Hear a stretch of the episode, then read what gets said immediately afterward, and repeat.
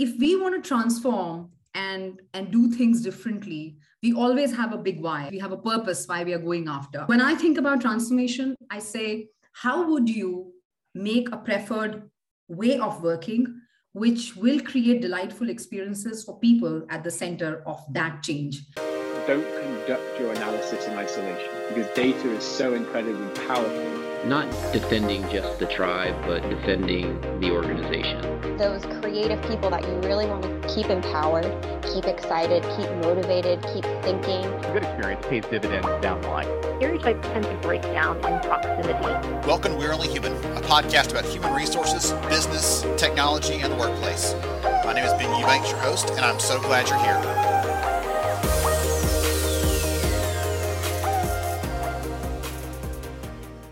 Hey, everyone, welcome back to We're Only Human. I hope that you're doing well, having a great day. I know that I say this probably every time, but I've been looking forward to this episode because I get a chance to talk to someone about what it takes to transform HR and what it takes to do that in a really meaningful and practical way. Because when we were chatting before we we came together for this recording, one of the things that we agreed on is a lot of people that talk about it do it in these very vague terms. So we're going to get into some of the specifics of how to measure impact and how to understand if you're really your transformation is working, all those kind of things. It's going to be a tremendous conversation. And I'm so, so honored to have Shalu here with us to talk through this stuff. So welcome. Glad to have you. Thank you, Ben, for having me. It's a passion of life to make things better. So it's nice to share my experiences and learnings with all. Ooh, that could apply in a thousand different ways to make things better as a passion in life. So, goodness. Before we get into some of the fun stuff, other than being passionate about making things better, can you tell us a little more about who you are and what you do, please? Sure. So, when I consider myself as a as an HR transformation strategist, and uh, more meaningfully, uh, I, I think I am a change influencer, all about saying how do we work for our employees so, my current role in my organization is about talent supply chain transformation. It is all about saying, how do we staff the right people at the right time, at the right uh, cost, with the right skills? And then I just added on to it to say, with the right delightful experience. So, to me, my, my calling is about helping people think better in the context of how do you help people perform better so that's what i do uh, in my job and i love applying some of these learnings in my uh, personal uh, support that i do to non-government and non-profit organizations which are more focused on education so mm-hmm. yeah it's it's all of those things okay wonderful that's incredible so when you're not thinking about change and transformation what do you like to do? How do you spend your free time other than volunteering and sharing that expertise in other sorts of ways? I'm just kind of curious. I love reading books, but I'm not the kind of person who gives uh, annual 60 book target. I usually pick a mix of books and I would pick some books that force you to deeply think. I recently finished Essentialism. I read uh, Damon Centola's Change recently. It really changed my view on things. I love Brene Dare to Lead. So I do read a couple of those things that inspire me and uh, force me to think differently about my choices at work and life. But yeah, I also enjoy reading a Tintin and seeing some superhero movies and all the series that comes with my kids. So I do have that fun part as well. So okay. I have my downtime when I do that. Okay, wonderful. I know that when I stop and think about someone who thinks about transformation and strategy and all those kind of things, you imagine that's their whole world, but it can't be. And what's really interesting, there's a book, here's a recommendation for you, by the way, on books. There's a book called Range that says the people who are the best performers in an area often are generalists. They have this broad range of things that they bring to the table and it allows them to be successful. And again, we'll probably dive into some of the fun stuff around that in the conversation. But one of the things that I love to understand about the people I get to talk to is you're not your job title. You're not the thing you do every day. You're all these other things put together. And that's what makes yeah. you those things outside that make you more effective at the things you get to do every day. Sorry, I just wanted to take a little quick aside for that piece. So let's bring it back to you called yourself an HR transformation strategist, and I love that, that term.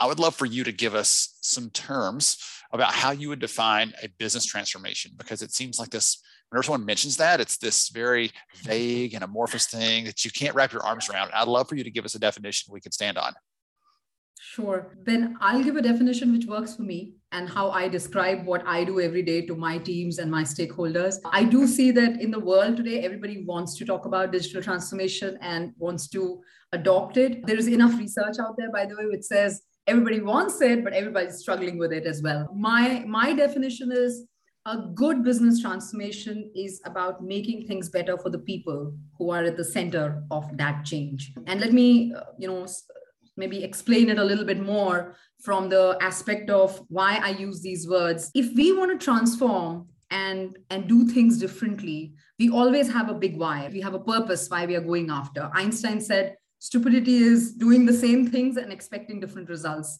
And to me, transformation means that I will intentionally choose to give myself pain because it's tough. It's not easy to make those choices. And yet, be driven by what it will achieve for you as an organization or you as a person. So when I think about transformation, I say, how would you make a preferred way of working, which will create delightful experiences for people at the center of that change? And it could mean different things for different people. But this concept of business transformation, the moment you say it is about making things better for people who you serve through that business or that function suddenly changes the way you look at change because you're no longer saying, let's log uh, the next best technology solution. Let's get the next best chatbot going for me. You say, what would it solve for me? And what would it do for the people who I intend to serve through that solution? And I come across so many people who talk about transformation in the way of launching an automated solution. And I feel if you do not look at solutions from the lens of the flow of work and how it changes it to be better for people, then you somewhere have lost the game because you're more interested in getting technology out there without realizing what that technology could do for you or should do for you because you're spending a lot of money out there. So that's what means to me on a daily basis. One of the things you said really struck me. You talked about we're making this change, it's going to be an intentional hardship, essentially, right? we are choosing to cause some short term pain because we want the long term benefits. And you and I both know that in our personal lives and our working lives, oftentimes the best decision to make is the one that hurts a little bit now, but it's going to be great for the long term. And yet, the easy thing to do is to hold off to say, no, let's just wait. Let's now's not the right time and that's an example of doing the complete opposite saying well let's do the easy thing right now and then we'll yeah. try to catch up later. And i use the example often of, of blockbuster and netflix and say it's you can't always catch up later. Even if you think you can you can't always run three times as fast and be able to yeah. to beat your competition or to serve your people. By the time you realize that you've done the wrong thing or you haven't solved that thing that was such a frustration for them they may be gone. And so i love that you talked about that intentional hardship piece of this because that's a reality yeah if i can if i can just add on to that ben a little bit. Sure. Um, when you go down the journey of intentional hardship i think it's all about intentional trade-offs. It is all about saying which one will i choose to go big on versus which one i will not do because oh you know what? I don't have enough money or i don't have enough resources or this is not the right time and one of my design thinking coaches uh, taught me this and really drilled in my head. And they said that as you think about human centered innovation, you should think about desirability first. Because the moment you start putting constraints first, it creates a negative perspective towards every change you want to start.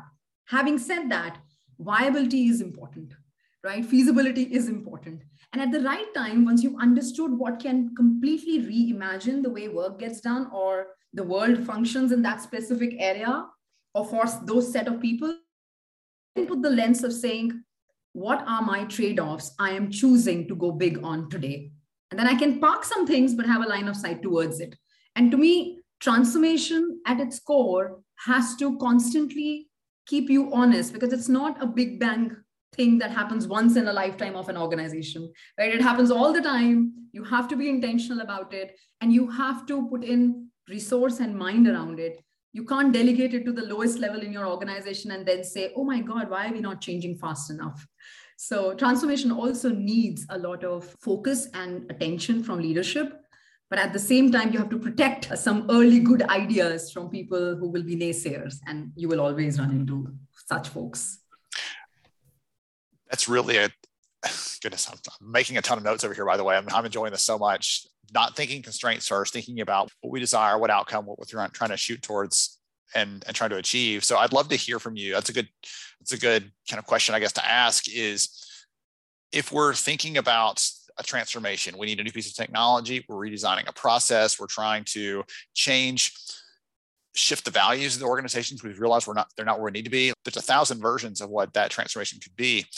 What's the thing that we need to consider if we want to have a successful outcome? You talked about really looking at desirability. Is that looking at the outcome that we want to see? Is that trying to is that trying to capture all the good ideas first? How would you approach that? That's a great question. If you have an outcome based approach to everything you do, somewhere you start measuring every effort from the lens of what it is doing for people. And I keep using this word people a lot more because I think many more people have to look at transformation beyond data and tech and process. They have to look about how all these three come together to serve the people at the end of this, this long assembly line of processes and activities we have in our organizations. So outcomes do matter. I also believe that just like beauty lies in the eyes of beholder, value lies in the eyes of end user. So if you really want to achieve the return on investment of transformation dollars, you must start with an end in mind and you must map it to what really matters at that point in time to the end users. Now, you gave an amazing example. There could be many outcomes of a transformation journey. You could say that I want to transform my new hire experience as they join my organization.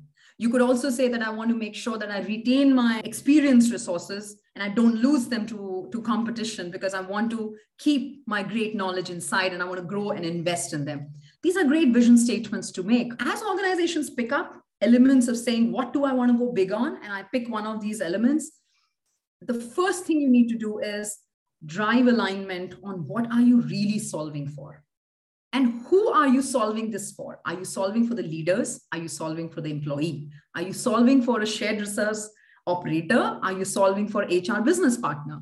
Are you solving for the end user who your organization together serves?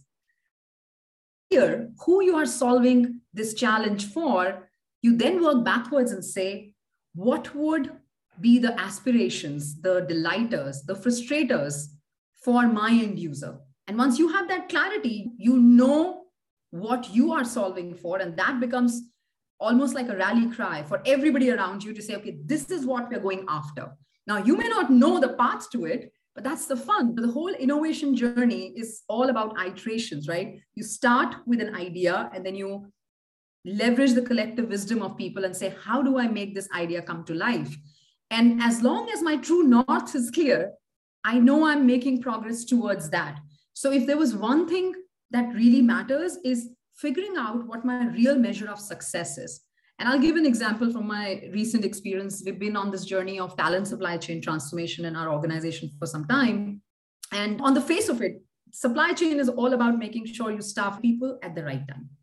And everybody needs to do that because we are all in the business of making sure that our assets, who are people, are able to do their best when they are working with us and they would be functional metrics right? You will measure how much time it takes for you to roll out offer. You will measure what does it take for you to to make sure that the onboarding is done in the shortest possible time. You would also go ahead and say okay background checks. Can i make sure that i am fast in it and i am compliant in it to what i'm expected to do? Even something as simple as internal movements. You might just count how many people did i rotate within jobs. Now that's one way to look at measuring output but the outcome of all of this put together is really about saying that when I am impacting my speed to drive fulfillment of people, what is the experience of new hires who join me? Do they have a sense of pride and clarity? When do they feel connected and have a sense of belonging when they join and stay and work with you? Are you able to create connections and networks for them? And why do you do that? There is enough data out there. If you interpret it well, it will help you get insights which will spark imagination to say your transformation journey is not just making sure you onboarded 10,000 people in a period of time. Your transformation journey is about how quickly did you make them revenue generating for your organization?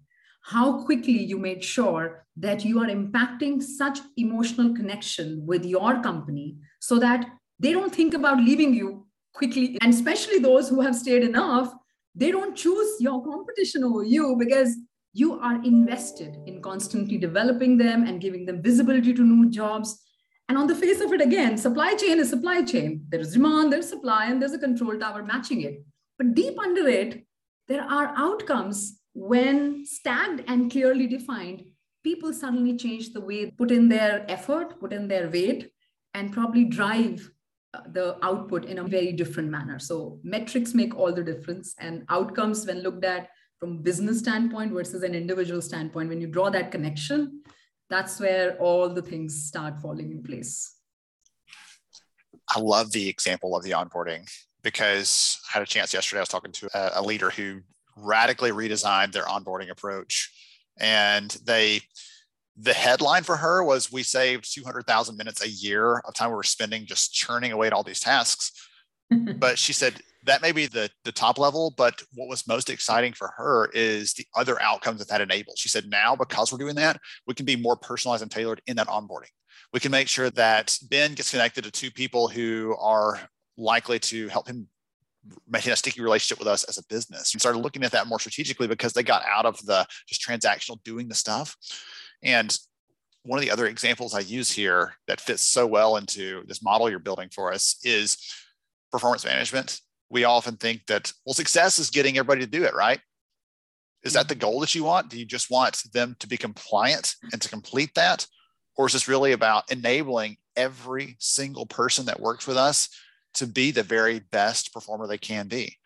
And again, it's one of those those things where we don't stop to think about, as you said, what is that end result we're shooting for and design for that? Instead, it's how can we make this as efficient as possible so they just do it and it's done yeah. and without actually having the right outcome or impact that they're looking for. Onboarding is beyond just checking a bunch of boxes. It's how do we make sure you're connected, you're enabled, you can perform, you can ramp up, and you can do the best work that you possibly do. It's not yeah. just about making sure your tax forms are done, all the other kind of fun stuff that sometimes we get wrapped up in. Absolutely. And many years back, when I was leading uh, one of the businesses, HR and uh, capability development, there was this very interesting conversation I had with my business leader. And we were talking about, we were trying to reimagine the way we give service to our customers. And we were saying, how do we make sure that our people are gearing up for that?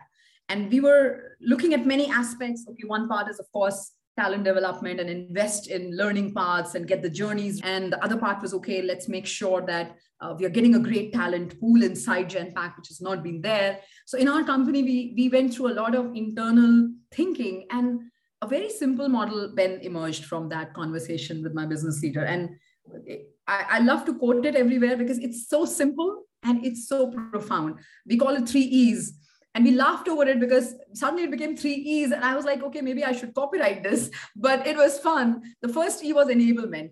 So, are my employees able to do what they're supposed to do? So, as part of that goal of enabling somebody, I would say, can I give them the learning frameworks as well as learning paths, knowledge repositories, people who would be their experts and guides and coaches? So, how do you create that ecosystem of constantly learning something that they're supposed to be uh, through a skill or some delivery that they have to do. So enablement is a big tower. The second tower is all about enforcement. Just because I'm able to do something does not mean I'm supposed to do it. So am I embedding it seamlessly into the performance measurement system? How are the goals being defined? If collaboration is something that I want everybody to do, am I teaching people the skills it takes and giving them the tools and techniques to be able to collaborate virtually? And then am I supposed to do that? You know maybe i'm not supposed to do that because it's nowhere written that i'm supposed to collaborate. But am i embedding it in the way i'm defining goals? That you don't just have individual goals but you have team goals. And and then the third part which is really important after enforcement is encouragement. And people don't realize just because i have a great training program and i put it in somebody's goal that you got to get certified does not mean i'm willing to do that and if you don't impact the will of people to do something, then why will they generate those results for you? Just because you're able to, and some, somebody once told me this, just because you're able to and you're supposed to, doesn't mean you're willing to. And if organizations don't invest in uh, figuring out ways to encourage that personal motivation to do something by role models, leaders walking the talk, your recognition system, which is far more inclusive than just for select few, and everybody's fighting for the select few. And then where's collaboration then? So, as a team, I use collaboration as an example, but it works all the time. So, if you're an organization which is going through a big leap and you want your people behind it, then you have to think about all three. Probably 70% is encouragement, which is all about your culture and what you do there. 10% is enforcement. And the rest is about saying, okay, let me get the training and the technologies in place and, and the data and the enablers in place to just get them going. And then results will happen. So transformation is similar. If you're changing, you want different outcomes from an enterprise function, you have to figure out are you enabling your people to adopt the new tech or the data that you want them to use tomorrow? Are you then making sure it, they're supposed to use that? Because maybe it's an option, I'm supposed to ignore it. And then how am I inspiring everybody to learn from each other? So collaborative learning is so powerful, but many organizations have not figured out structural ways to do that. And that's so core to driving change uh, on a day-to-day basis and even at long and long-term and long range basis for organizations. I want to ask you 20 more questions, by the way. Every time you share something, it opens up all these other things that I'm curious about. But I think the next logical step is you've hinted at this a couple of times about res- measuring the actual success of this. And obviously, the success depends on going back to the beginning and figuring out, hey, what do we want this to look like at the beginning? Um, I've, you probably would love this, or, but I tell people all the time, they I talk to leaders who say, hey, we're doing this thing. We want to figure out how to measure it. The best time to decide how to measure it is before you start. So, especially when it comes to a transformation, something like that, decide what you're going to actually use to measure that or what the outcome looks like. Or I told someone this morning, what does success look like? Define that because we're really good at saying this doesn't work or that doesn't work that way or we don't like how this looks, but we haven't stopped to say, if it worked, this is what the outcomes will be. This is what success looks like. So let's take one of those examples you've bandied about a few times. The let's say we're adopting a new piece of technology that's going to be employee facing. How do we decide what success looks like? What are the outcomes we should be shooting for? And who do we share those outcomes with? Do we report that up? Do we just keep that in our own little bubble? That's a softball pitch to you, I think, but talk about that a little bit. Okay, so this is an amazing question because as a Lean Six Sigma practitioner, it was taught to me that what gets measured gets improved. And then I learned design thinking and I learned the concept of uh, that as you keep investing in making things better, if you don't measure it from the eyes of the people you are serving, then it doesn't make any difference because their experiences stayed where they were and you just threw in a lot more technology on them. I'll take the example of the tech implementation we did in one part of our supply chain, which was resource management. It's very practical. Everybody needs to know what's the demand of people. Everybody needs to know what's your internal supply pool. And then everybody needs to take decisions whether we'll hire from outside or we will get people from inside the company to serve uh, the customer. And most people will think about it like saying, okay, how much demand is there and how much supply is inside? And then let's just go ahead and convince people to either release those internal people or just take a call and let's open demand from external inside the company. You can definitely look at it from that standpoint, but then that will be a very siloed view of a function which is responsible to fulfill demand. The moment you elevate it and elevate it in terms of saying, what is the connection of this particular measure to the higher order? Now, what is the higher order? Why do we need people in any service organization? We need people because you typically get paid per person or you are being paid for a service and the service is provided by people. So you get paid by transaction, you get paid by outcome. You were influencing an outcome for a customer and you were trying to make sure that your people are giving such awesome service that outcome for that organization is met. But at the core is a set of people who have to be available to do that part of work. Um, so while I can just say, I need 10 people, give me 10 people. And how quickly can you give me 10 people? But if I spin it and I say, what's the higher order is, how quickly can I make revenue from the person I need? So if the customer needs a person on first of the month and I give them on 15th of the month, I'm losing revenue. If I if the customer needs a person on first of the month and give them 15 days early, then I am bearing extra cost without getting revenue on that cost. So the moment you start thinking about outcomes from the lens of revenue, suddenly the interest of senior leadership is there. Because instead of saying, I want investments because I want to improve the demand and supply visibility and set up a control tower for you, and I want X million dollars for that, I change the story and I say, you hire 10,000 people in a year, and it typically takes you 50 days to hire them.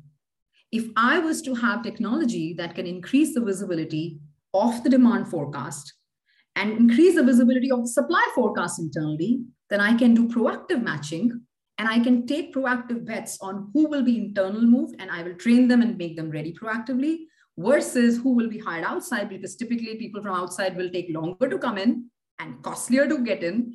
And, and I changed the whole story by saying, I need X millions to buy this tech that allows you to do that. Mm-hmm. Or I could say that for the 10,000 people that I'm hiring, and from 50 days, if I can reduce it to 35 days, 15 days, I can make sure that I give you these people earlier than what your current entitlement of the system is.